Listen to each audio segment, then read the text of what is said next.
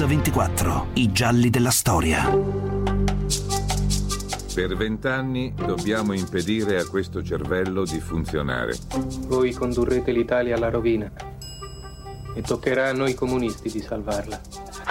Il combattente privato della libertà è sottoposto a una feroce persecuzione carceraria che divenne simbolo di straordinaria capacità di resistenza morale e storica operosità in condizioni fisiche disperate. Il 27 aprile del 1937 a Roma moriva Antonio Gramsci, uno dei fondatori del Partito Comunista Italiano, un filosofo, uno storico, uno studioso della letteratura, uno degli intellettuali italiani più significativi del XX secolo. Una figura controversa che ha trascorso ben 11 anni nelle prigioni fasciste e nel suo destino alleggia un sospetto. Un sospetto terribile che a tradirlo sia stato lo stesso Partito Comunista. Oggi a Mix24 raccontiamo la sua storia e lo faremo attraverso la lettura di alcuni brani dei quaderni dal carcere e con la testimonianza degli storici Angelo Rossi, Luciano Canfora, Emilio Gentile, oltre a quella di Giuseppe Vacca, presidente dell'Istituto Gramsci e della scrittrice Chiara Danieli.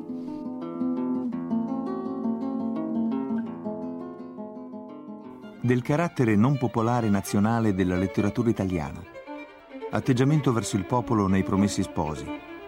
Il carattere aristocratico del cattolicismo manzoniano appare dal compatimento scherzoso verso le figure di uomini del popolo, ciò che non appare in Tolstoi, come il Sarto, Renzo, Agnese, Perpetua, la stessa Lucia. Manzoni si presenta no, come un cattolico dotto, parla della, della Chiesa, basti pensare, non so, a Cardinal Borromeo, però nei confronti del, del, diciamo, de, del popolo ha uno sguardo di superiorità. Non è, questo, non è una manifestazione che, con una terminologia ormai anche abusata, è nazional popolare perché la letteratura italiana è nazionale non popolare per Gramsci, ma direi perché è stata eh, prevalentemente la produzione di intellettuali per intellettuali. Tra il Manzoni e gli umili c'è distacco sentimentale. Gli umili sono per il Manzoni un problema di storiografia, un problema teorico che egli crede di poter risolvere col romanzo storico, col verosimile del romanzo storico. Perciò gli umili sono spesso presentati come macchiette popolari. Vita interiore hanno solo i loro signori, fra Cristoforo, il Borromeo, l'innominato, lo stesso Don Rodrigo. L'importanza che ha la frase di Lucia nel turbare la coscienza dell'innominato e nel secondarne la crisi morale è di carattere non illuminante e folgorante come l'apporto del popolo, sorgente di vita morale e religiosa nel Tolstoi, ma meccanico e di carattere sillogistico. Borromeo il Borromeo e Renzo un po' rognò. In Italia, oltre alla letteratura, non sono popolari neanche le arti figurative. Sono popolari invece Verdi, Puccini, Mascagni. Di quella pira Nel melodramma si manifesta quel, quello spirito eh, nazional popolare almeno in alcune grandi figure. Verdi. Ma Verdi perché? Perché Verdi manifesta quelle passioni che sono genuine e autentiche nel popolo.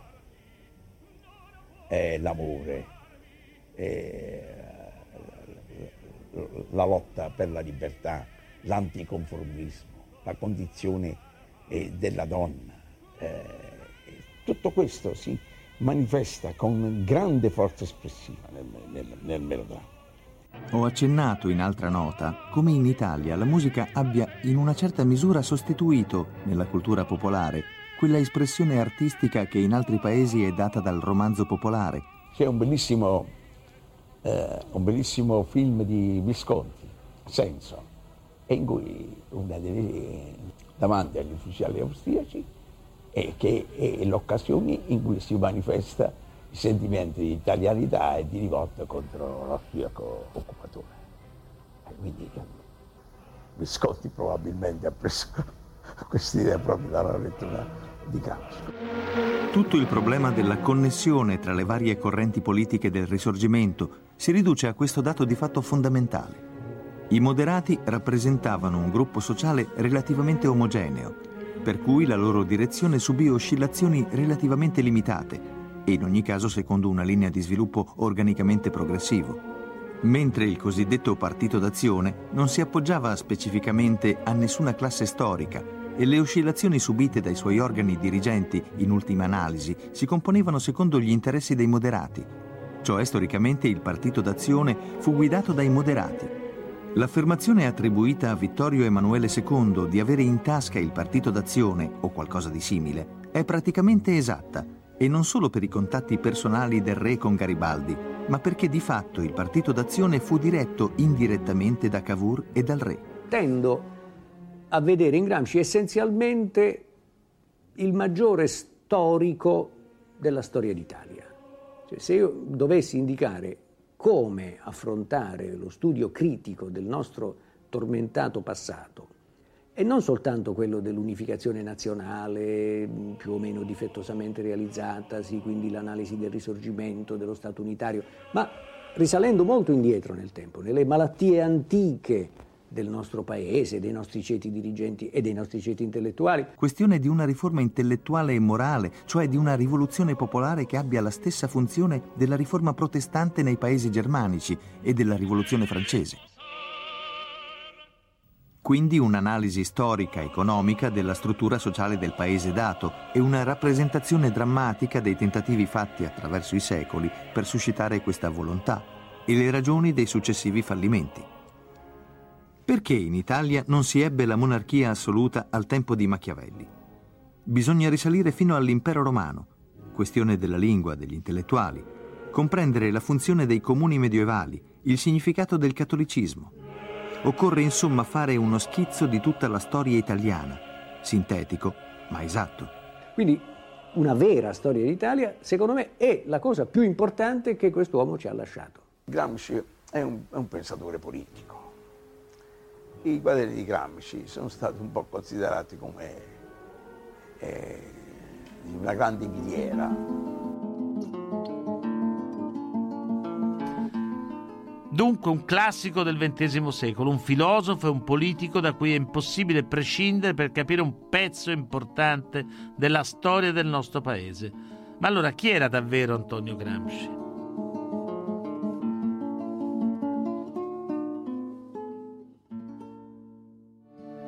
Antonio Gramsci nasce ad Ales, nel Cagliaritano, il 22 gennaio 1891 da Giuseppina Marcias e Francesco Gramsci, impiegato nell'ufficio del registro. Una caduta dalle braccia della governante sembra all'origine dei suoi problemi di salute e ne compromette la crescita. Nel 1902 consegue la licenza elementare a Ghilarza, il paese natale dei genitori, dove la famiglia era tornata in seguito alla perdita dell'impiego del padre. Per due anni lavora al catasto e studia privatamente.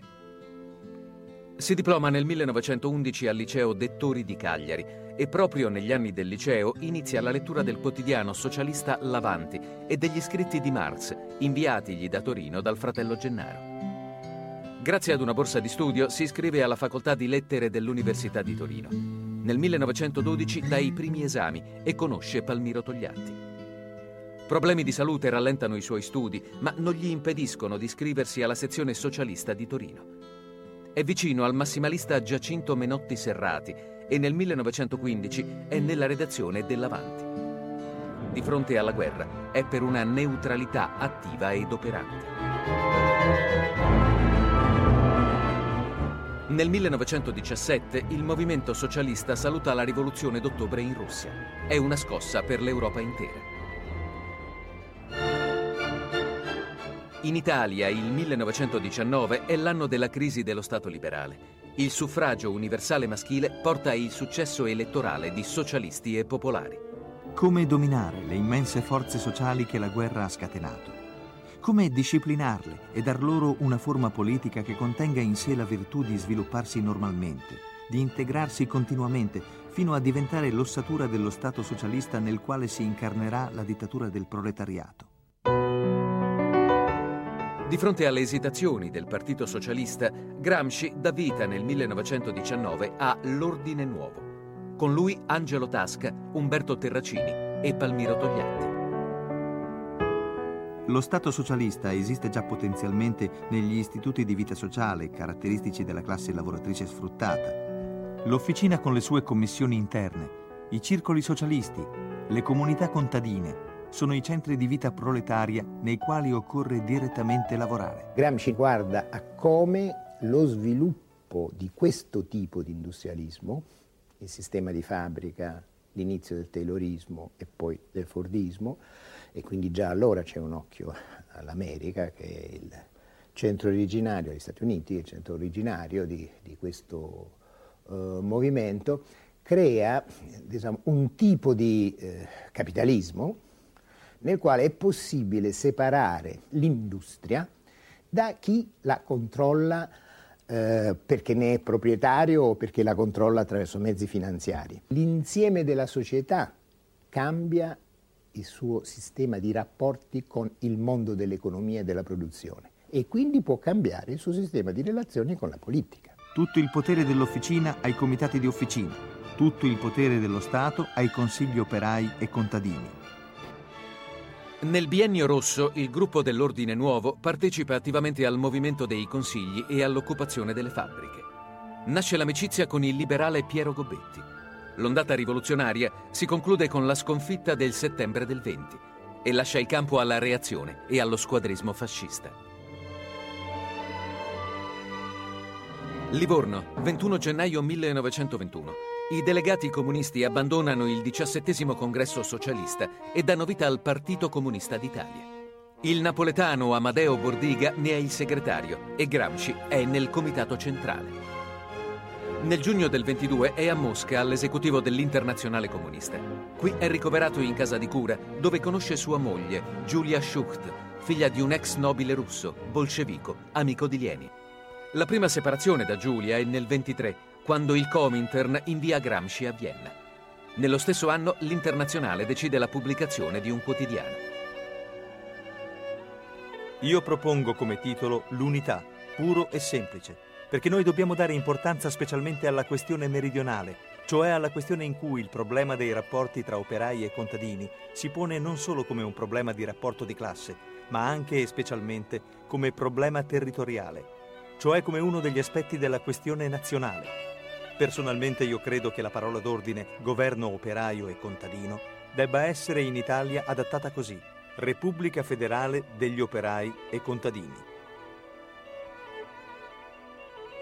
È la linea sulla quale nel febbraio del 24 scrive a Terracini e Togliatti di voler dar vita a un nuovo gruppo dirigente del partito, dando così battaglia alle posizioni astensioniste ed estreme di Bordiglia.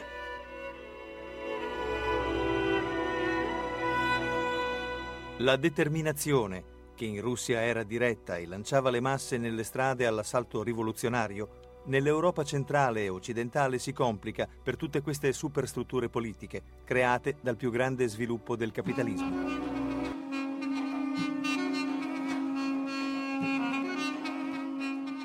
Con la storia di Antonio Gramsci proseguiamo dopo la viabilità. Faircam Logistics, gli specialisti per la tua supply chain. Scopri di più su faircam.com. Vi presenta Mix 24, i gialli della storia.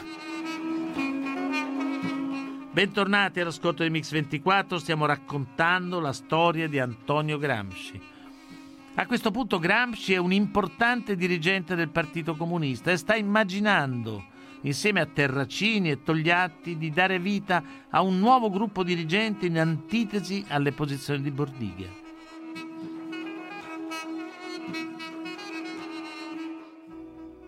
Mussolini è al potere dal 22 e nel 1924 si rafforza. Il 6 aprile il partito fascista ha oltre il 60% dei voti e la maggioranza assoluta in Parlamento. Gramsci è eletto alla Camera il deputato socialista Giacomo Matteotti denuncia violenze e irregolarità del voto. In giugno viene sequestrato e ucciso dai fascisti. Per protesta, le opposizioni si ritirano nella sala dell'Aventino. Gramsci propone lo sciopero generale politico e di dar vita a un vero e proprio antiparlamento. Ma la proposta non è accolta e i comunisti, contro il volere dell'internazionale, tornano in aula. Giulia giunge a Roma. L'arrivo di Giulia in Italia giunge inaspettato anche per Gramsci. Gramsci sa da eh, compagni che Giulia sta arrivando in Italia. Giulia arriva con un incarico di lavoro presso l'ambasciata sovietica di Roma e eh, ha con sé il figlio Delio e ha con sé, ma solo come accompagnatrice, la sorella Eugenia. In agosto Gramsci diventa segretario del PC. Nel gennaio del 1926 il terzo congresso del partito, celebrato a Lione, in Francia, segna la vittoria definitiva del nuovo gruppo dirigente gramsciano. È assurdo affermare che non esiste differenza tra una situazione democratica e una situazione reazionaria e che anzi in una situazione democratica sia più disagevole il lavoro per la conquista delle masse. Le tesi di Lione verranno sempre considerate il vero atto di nascita del Partito Comunista, il cemento intellettuale tra Gramsci e Togliatti che resisterà alle divisioni degli anni successivi. Giulia, per volere dell'energica sorella Genia, torna a Mosca con il piccolo Delio. In agosto nasce Giuliano, il secondo figlio di Gramsci, che non conoscerà mai il padre. Mosca, autunno 1926. Si acuisce lo scontro seguito alla morte di Lenin del 24. Da una parte Trotsky, Zinoviev e Kamenev, dall'altra la maggioranza di Stalin e Bukharin, decisa a realizzare il socialismo in un paese solo. Gramsci è d'accordo con Stalin, ma teme i metodi dello scontro e, a nome del partito italiano, scrive a Mosca. Compagni, voi siete stati in questi nove anni di storia mondiale l'elemento organizzatore e propulsore delle forze rivoluzionarie in tutti i paesi. La funzione che voi avete svolto non ha precedenti in tutta la storia del genere umano che la eguagli in ampiezza e profondità. Ma voi oggi state distruggendo l'opera vostra. Voi degradate e correte il rischio di annullare la funzione dirigente che il Partito Comunista dell'URSS aveva conquistato per l'impulso di Lenin. Ci pare che la passione violenta delle questioni russe vi faccia perdere di vista gli aspetti internazionali delle questioni russe stesse, vi faccia dimenticare che i vostri doveri di militanti russi possono e debbono essere adempiuti nel quadro degli interessi del proletariato internazionale. Per Togliatti la lettera è inopportuna. D'intesa con Bukharin chiede e ottiene dall'esecutivo italiano di poterla trattenere.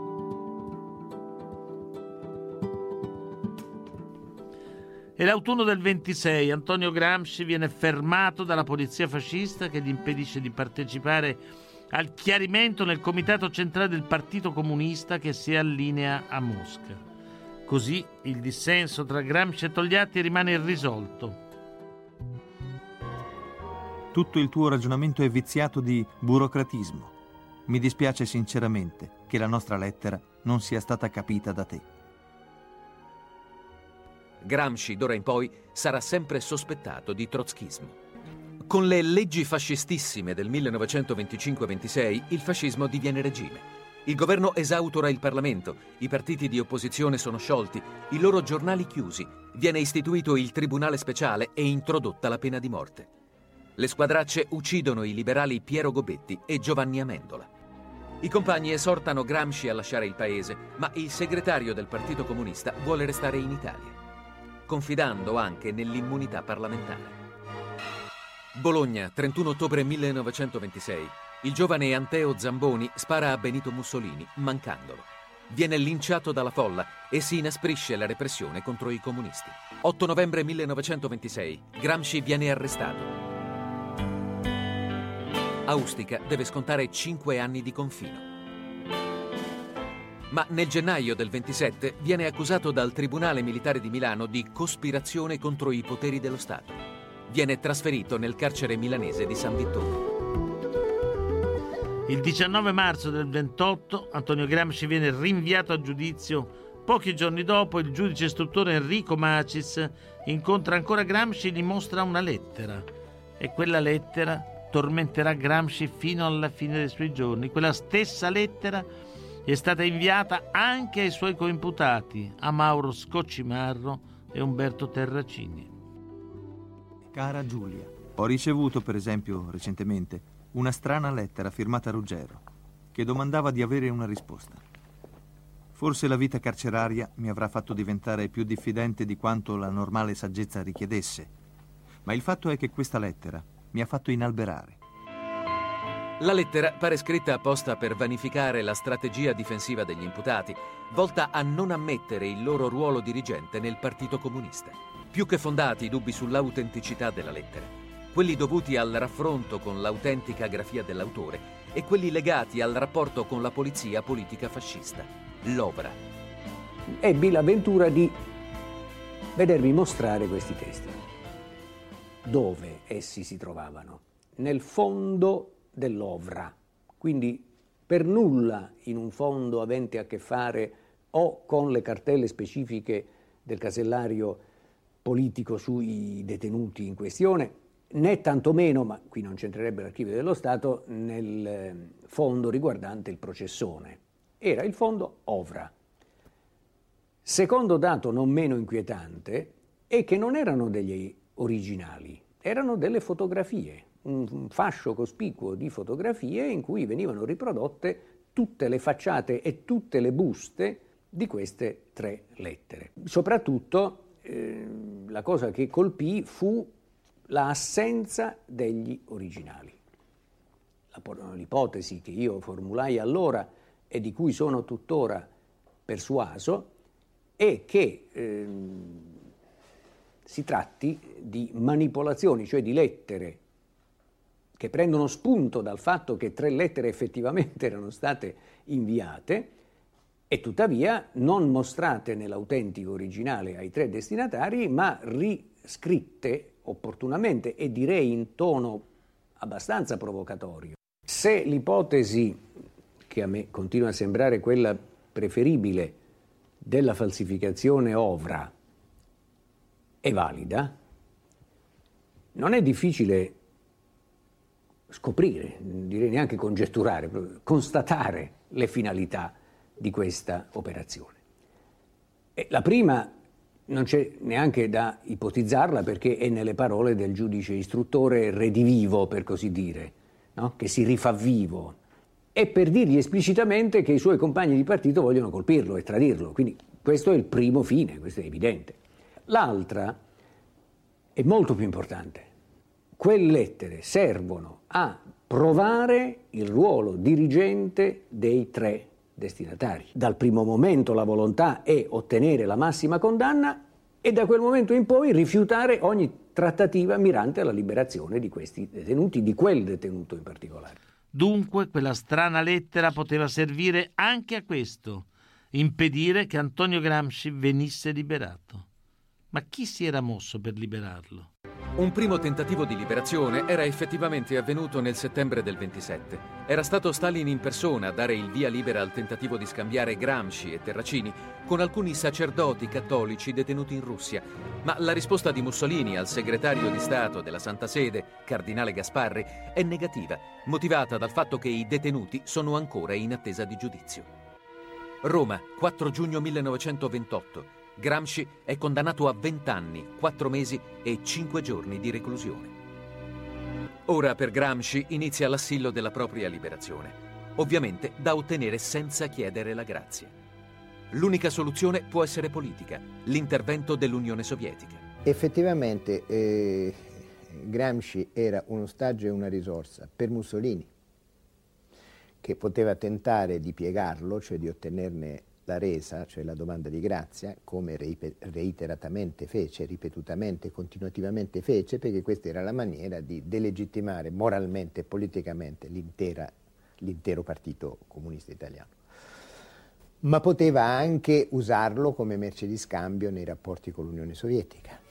In questo quadro si capisce il disappunto di Gramsci per la lettera di Grieco del 28. La lettera di Greco è una lettera che lui legge, che è leggibile anche come eh, diciamo, un grande incoraggiamento e un grande, eh, una grande attestazione di ottimismo del partito italiano, perché eh, sembra voler dire forse ce l'abbiamo fatta per la tua liberazione.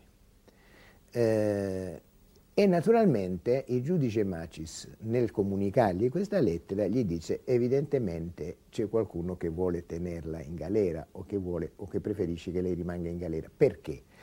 Perché è chiaro che uno scambio di prigionieri, in particolare di un prigioniero della rilevanza di Gramsci, fra il governo sovietico e il governo di Mussolini, poteva avvenire solo come trattativa tra Stato e Stato, tra Stati, di cui certo non poteva menar, menar vanto il Partito Comunista, perché se questo si fosse dato è chiaro che Mussolini non avrebbe potuto accedere a nessuna richiesta, perché non poteva liberare Gramsci facendo la parte di chi era stato sconfitto da un partito quasi fantasmatico che per di più era il suo principale eh, avversario eh, interno. Riprendiamo dopo la pubblicità. Musei a cielo aperto, gioielli dell'arte e della natura da vivere, ma anche da preservare. Da Firenze a Venezia, da Roma alle Cinque Terre ci si interroga. Come conciliare il turismo di massa con il decoro e la sicurezza del territorio e delle opere d'arte? Venezia pensa al numero chiuso, Firenze bagna le strade. E gli altri nel mondo che fanno? Un viaggio tra arte, natura e rispetto, in onda dal 26 al 30 giugno nel GR delle 7 e un reportage dedicato sabato 1 luglio alle 7.15 su Radio 24 e su radio24.it.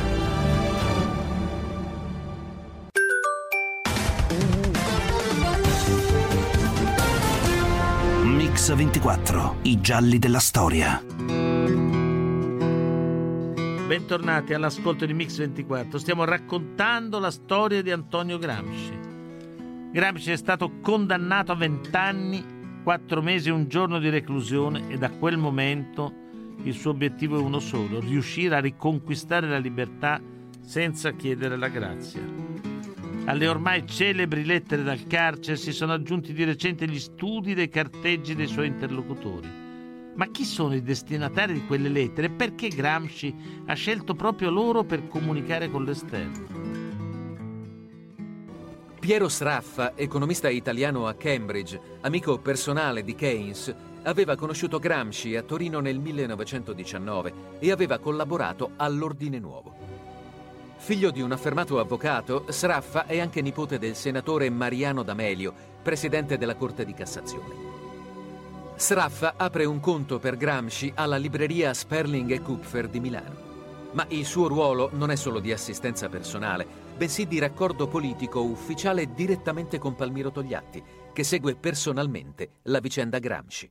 Sraffa mm, perché collocato come un quadro comunista coperto, cioè non iscritto, ma riconosciuto come tale, quasi come pari grado, da parte dell'elite comunista, cioè uno di loro, io dico. Un uomo di straordinaria dedizione, di grandissima abilità e di notevole lungimiranza in quel pugno di uomini io porrei lui perlomeno accanto a Togliatti come pari rilevanza e pari capacità. Sicuramente appunto Gramsci sa che tutto quello che eh, viene comunicato a Sraffa viene comunicato al partito italiano. Tatiana Schucht è la sorella della moglie Giulia. Vive in Italia, lavorando presso la delegazione sovietica e come parente può incontrare il detenuto. È Sraffa stesso a cercarla per chiarire come lei debba riferirsi direttamente a lui. C'è una lettera ancora inedita di Gramsci alla madre nella quale dice nessuna cognata in Europa avrebbe fatto per me quello che ha fatto Tatiana.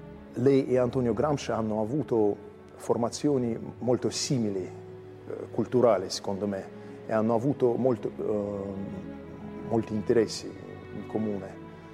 Uh, per esempio la letteratura, la cultura, la filosofia.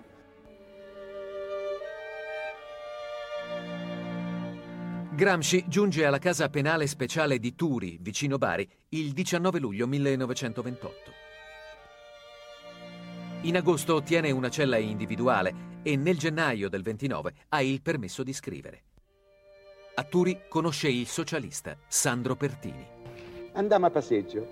Gramsci era facile, io non l'avevo mai conosciuto personalmente, ma era facile riconoscerlo perché immagina la testa di Danton, così come ce l'hanno tramandata i pittori dell'epoca, sul corpo di, di un pigmeo.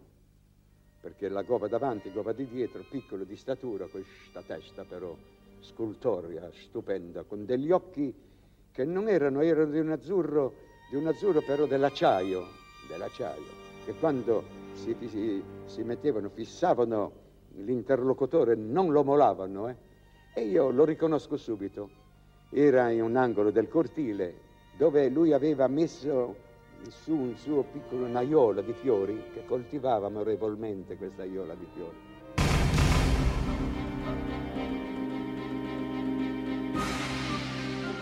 Tra il 1928 e il 1929 il clima politico a Mosca cambia. Stalin sente rischi di guerra. Trotsky era stato liquidato nel 1927 e Bukharin è cacciato dalla guida dell'Internazionale. È archiviata la linea del fronte unico con i socialisti, voluta da Lenin.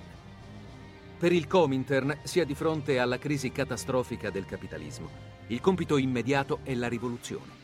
Dunque isolamento dei comunisti da ogni altra forza politica e per l'Italia l'archiviazione della strategia disegnata da Gramsci a Lione nel 26. È lanciata la parola d'ordine aberrante del socialfascismo. Le socialdemocrazie sono equiparate addirittura al fascismo. Andai, mi presentai, dico onorevole Granci, io sono, mi chiamo Sandro Pertini, eh, socialista, eh, vengo dall'Ergastolo di Santo Stefano e sono veramente lieto di poterla conoscere personalmente dopo aver seguito tutte le sue polemiche sull'ordine nuovo e su quello che lei ha scritto. E lui mi dice, mi ricordo che mi ha interrotto e dice, ma come mi dai del lei?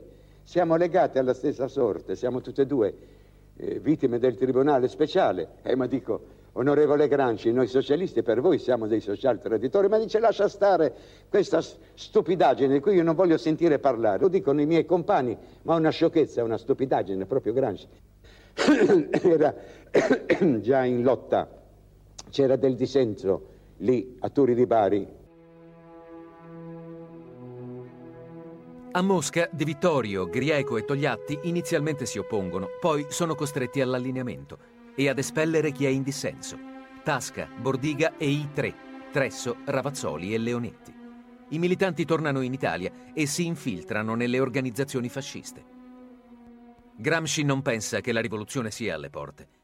Si può escludere che di per sé stesse le crisi economiche immediate producano eventi fondamentali significava sottovalutare quella che era la forza del fascismo, perché non dobbiamo dimenticare che il fascismo negli ultimi anni eh, 20, agli inizi del, del decennio 30, si era rafforzato. Tra l'altro proprio nel 29 c'era stata la conciliazione. E pensa che i comunisti debbano battersi per un'assemblea costituente. La parola d'ordine della costituente ha il significato dell'assunzione della lotta per la democrazia come orizzonte per la, permanente della lotta per l'egemonia da parte di un partito operaio. E non a caso, in uno dei luoghi dei quaderni in cui questo nesso, questo legame è più chiaro, torna la citazione delle due tattiche di Lenin del 1905 che avevano questo carattere, secondo Gramsci, e per questo erano fin dal 1905 la risposta definitiva alla rivoluzione in due tempi o alla teoria della rivoluzione permanente di Trotsky.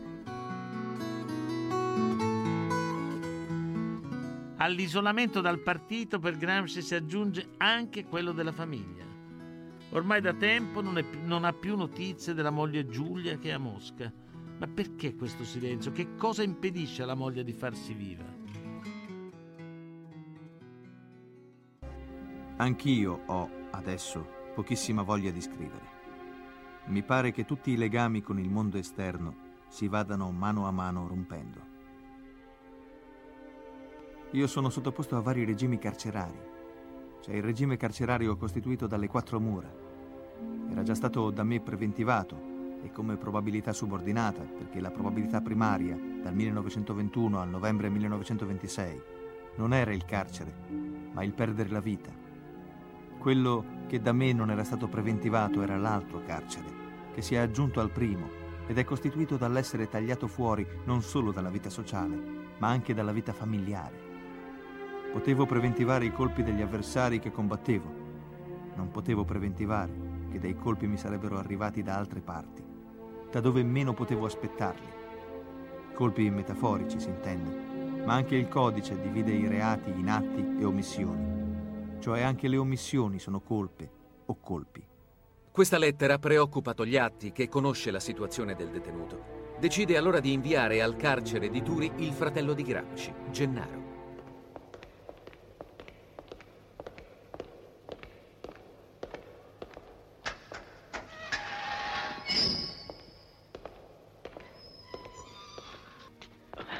È il centro che mi manda. C'è lite in famiglia. Tutti e tre espulsi. Prima dall'ufficio politico, poi dal comitato centrale, ora dal partito. Treso dirigeva l'organizzazione. Ravazzoli il lavoro sindacale, Leonetti la stampa. Leonetti. Traditori del partito e della classe operaia. Questa è la motivazione. e insieme a loro anche gli altri. È Palmiro che mi ha incaricato di venirtela a dire. Di chiederti se sei d'accordo. Non sono d'accordo.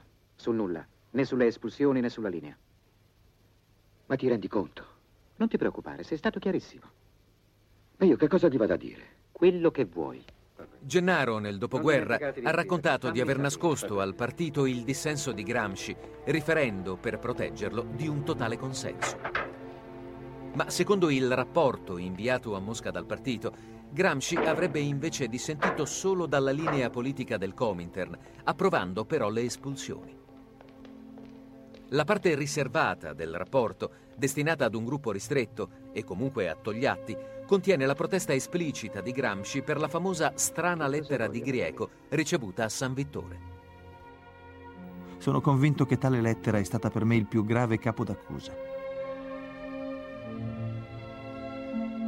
L'importanza del rapporto di Gennaro, del rapporto riservato sotto questo profilo, sta nel fatto che sostanzialmente quello che Gramsci gli dice nella lettera di Grieco ha il valore della richiesta al partito di eh, procedere con un'inchiesta per capire eh, perché era stata scritta una lettera così, sbagliata comunque.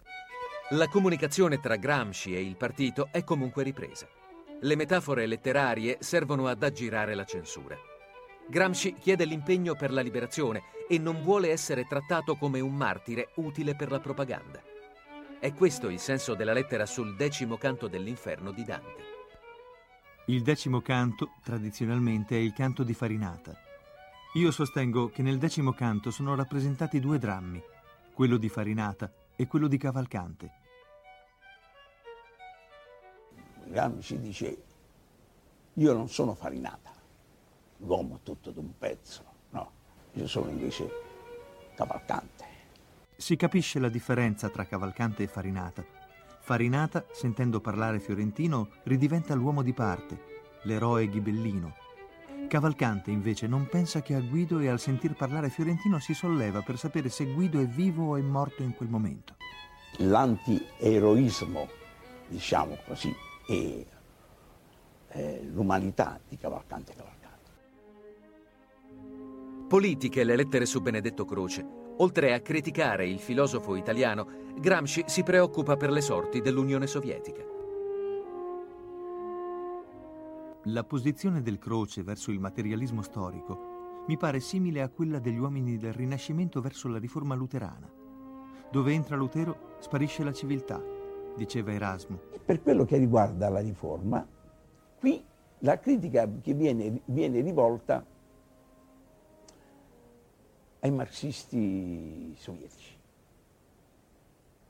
perché eh, Gramsci dice la riforma è stato un grande movimento popolare, che però si è espresso in forme rozze. Il contrasto tra il, tra il Rinascimento e, e, la riforma era determinato da, da questo diciamo, rapporto conflittuale che esisteva tra Erasmo da Rotterdam, il grande intellettuale, e più che Martin Lutero, il popolano tedesco che attraverso la lettura diretta della Bibbia, delle sacre scritture, cercava di trovare l'orientamento per, della parola divina. Decisivo allora il ruolo degli intellettuali legati alle masse. Io estendo molto la nozione di intellettuale e non mi limito alla nozione corrente che si riferisce ai grandi intellettuali. Questo studio porta anche a certe determinazioni del concetto di Stato, che di solito è inteso come società politica o dittatura o apparato coercitivo e non come equilibrio della società politica con la società civile o egemonia di un gruppo sociale sull'intera società nazionale esercitata attraverso le organizzazioni cosiddette private come la Chiesa, i sindacati, le scuole. Insomma, non solo forza, ma anche consenso. È il concetto di egemonia. La supremazia di un gruppo sociale si manifesta in due modi, come dominio e come direzione intellettuale e morale. Dunque la metafora dei comuni medievali è un monito all'Unione Sovietica. Da questa concezione della funzione degli intellettuali, secondo me, viene illuminata la ragione o una delle ragioni della caduta dei comuni medievali, cioè del governo di una classe economica che non seppe crearsi la propria categoria di intellettuali e quindi esercitare un'egemonia oltre che una dittatura. In questi mesi riprende anche la comunicazione con la famiglia.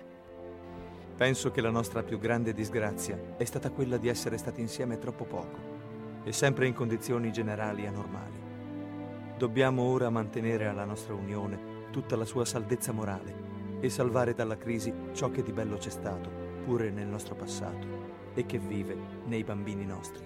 Giulia dichiara finalmente di aver superato il problema dell'erudizione gramsciana Giulia racconta in maniera anche molto ironica la sua malattia e le cure.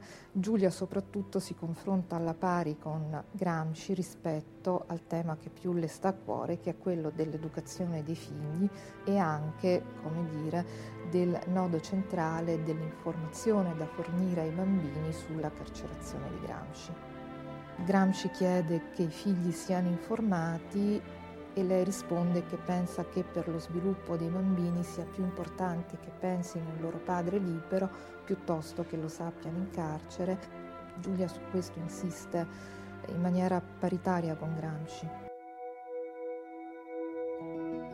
L'aggravarsi delle sue condizioni di salute e il fallimento dell'ipotesi di uno scambio di prigionieri provano duramente Antonio Gramsci. A quel punto i suoi sospetti diventano qualcosa di più. Carissima Tania, ricordi che ti parlai di quella lettera molto strana e ti riferì che il giudice istruttore, dopo avermela consegnata, aggiunse testualmente Onorevole Gramsci, lei ha degli amici che certamente desiderano che lei rimanga un pezzo in galera. Si trattò di un atto scellerato o di una leggerezza irresponsabile. È difficile dirlo. Può darsi l'uno e l'altro caso insieme. Può darsi che chi scrisse fosse solo irresponsabilmente stupido e qualche altro, meno stupido, lo abbia indotto a scrivere. L'originale di questa lettera non è mai stato ritrovato. Noi ne abbiamo solo una trascrizione dattiloscritta. La persona meno stupida o il, a cui accenna, eh, accenna Gramsci, se eh, la ricostruzione ancora dobbiamo comunque eh, completarla, potrebbe essere sì, sicuramente Palmiro Togliatti a chi pensava Gramsci quando disse un altro più astuto, più abile, ha eh, armato la penna, eh, deve rimanere senza risposta perché noi non abbiamo nessun indizio vero in questo senso facente capo sicuramente a Gramsci. La richiesta alla cognata è apertamente quella di agire, tenendo all'oscuro il partito italiano per mettere in moto lo Stato sovietico. È quello che in codice Gramsci e Tania chiamano tentativo grande.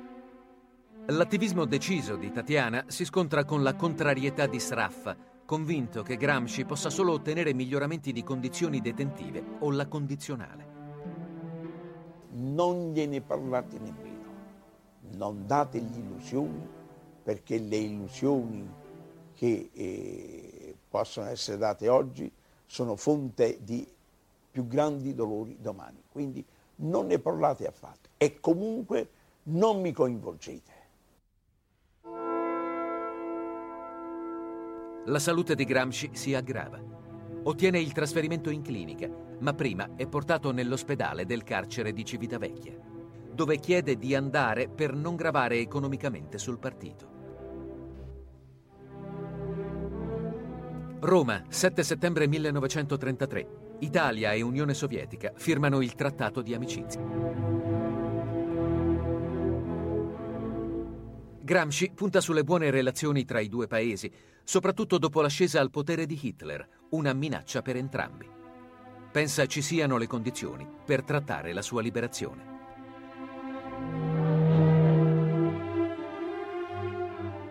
Fine novembre. Il ministro degli esteri Litvinov sbarca a Napoli. Il 3 dicembre incontra Mussolini a Roma. Potrebbe essere l'occasione per sbloccare il caso Gramsci. Prima di andare a Formia, eh, Gramsci permane 17 giorni a Civitavecchia, proprio nei giorni in cui c'è l'incontro tra Litvinov mm, e Mussolini, forse perché Mussolini si aspetta che Litvinov gli chieda qualcosa, ma dai documenti che abbiamo, a cominciare dal resoconto del colloquio tra Litvinov e Mussolini, non c'è alcun cenno alla vicenda di Gramsci. Forse Mussolini non voleva che Gramsci morisse in prigione e che venisse questa onta al fascismo, ma io non credo che Mussolini, per quanto non fosse crudele come Stalin, non era neanche un umanitario e quindi non credo che si lasciasse eh, indurre ad una clemenza nei confronti di Gramsci perché Gramsci era malato. Quello che disturba profondamente Mussolini, e poi lo dimostra anche il modo sprezzante col quale lui commenta la morte di Gramsci e denigra la figura di Gramsci dopo la sua morte, il problema per Mussolini era quello di non fare apparire la liberazione di Gramsci come una sconfitta per il fascismo. E praticamente la storia dei tentativi di liberazione si, si conclude così. Non tutti condividono che la partita per Gramsci si concluda qui. L'ambasciatore sovietico a Roma, Potiomkin, ha agito fino al suo congedo del 1934. Questo fatto, documentato dalle memorie dell'interessato, del Potiomkin, è rievocato varie volte, più di recente nel volume di Giorgio Fabre intitolato Roma a Mosca. È possibile che Potiomkin si sia mosso per la pressione di Tatiana? Ritengo difficile che un ambasciatore possa, come dire, eh, subire le pressioni eh, della cognata di Gramsci. Ecco, questo tenderei ad escluderlo. Paolo Spriano si è occupato di rapporti tra le diplomazie dei due paesi fino al 1935. Liberare Gramsci come atto grazioso di Mussolini dentro uno scambio fra i due governi, quasi a sigillo del trattato di amicizia, è una cosa che si poteva pensare Gramsci. Non se la poteva pensare Stalin perché a cosa gli serviva? Eh, liberare Gramsci in, con, in, in, in connessione, con, in collegamento con il trattato di amicizia italo-sovietico voleva dire levare un problema a Mussolini e prendersi un problema a lui, poiché le posizioni critiche di Gramsci verso la strategia del socialismo in un paese solo e la costruzione del socialismo come stava avvenendo nell'Unione Sovietica di Stalin erano note a Mosca. Gramsci è trasferito alla clinica Cusumano di Formia. Nel 1934 ottiene la libertà condizionata, ma rimane in clinica. Del periodo in cui Gramsci è in clinica si sa poco, del resto il rapporto diretto con la cognata Tatiana aveva reso superfluo l'epistolario. Rimangono allora i suoi scritti sugli Stati Uniti e il quaderno 22 Americanismo e Fordismo. L'americanismo e il Fordismo risultano dalla necessità immanente di giungere all'organizzazione di un'economia programmatica e i vari problemi esaminati dovrebbero essere gli anelli della catena che segnano il passaggio appunto dal vecchio individualismo economico all'economia programmatica. Lo sviluppo storico segue le leggi della necessità fino a quando l'iniziativa non sia nettamente passata dalla parte delle forze che tendono alla costruzione secondo un piano di pacifica e solidale divisione del lavoro. Nell'agosto del 1935 Gramsci si trasferisce alla clinica Acquisisana di Roma. Il 21 aprile 1937 Gramsci riacquista la libertà grazie ad amnistie e sconti di pena. Pochi giorni dopo è colto da emorragia cerebrale. Muore il 27 aprile 1937, nelle prime ore del mattino.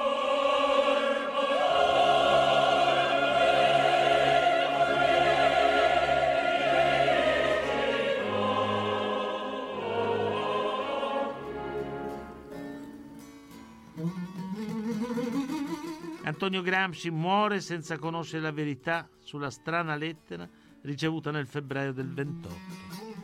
A Mosca si aprirà successivamente un'inchiesta per iniziativa di Tatiana e Giulia Schutz, che però non porterà a nulla. Le vere lettere inviate ad Antonio Gramsci, Mauro Scoccimarro e Umberto Terracini non sono mai state ritrovate. Per i gialli della storia ringrazio Francesco Anzalone e Antonella Migliaccio. Le puntate di Mix 24 si possono riascoltare sul sito www.radio24.it nella pagina dedicata a questa trasmissione.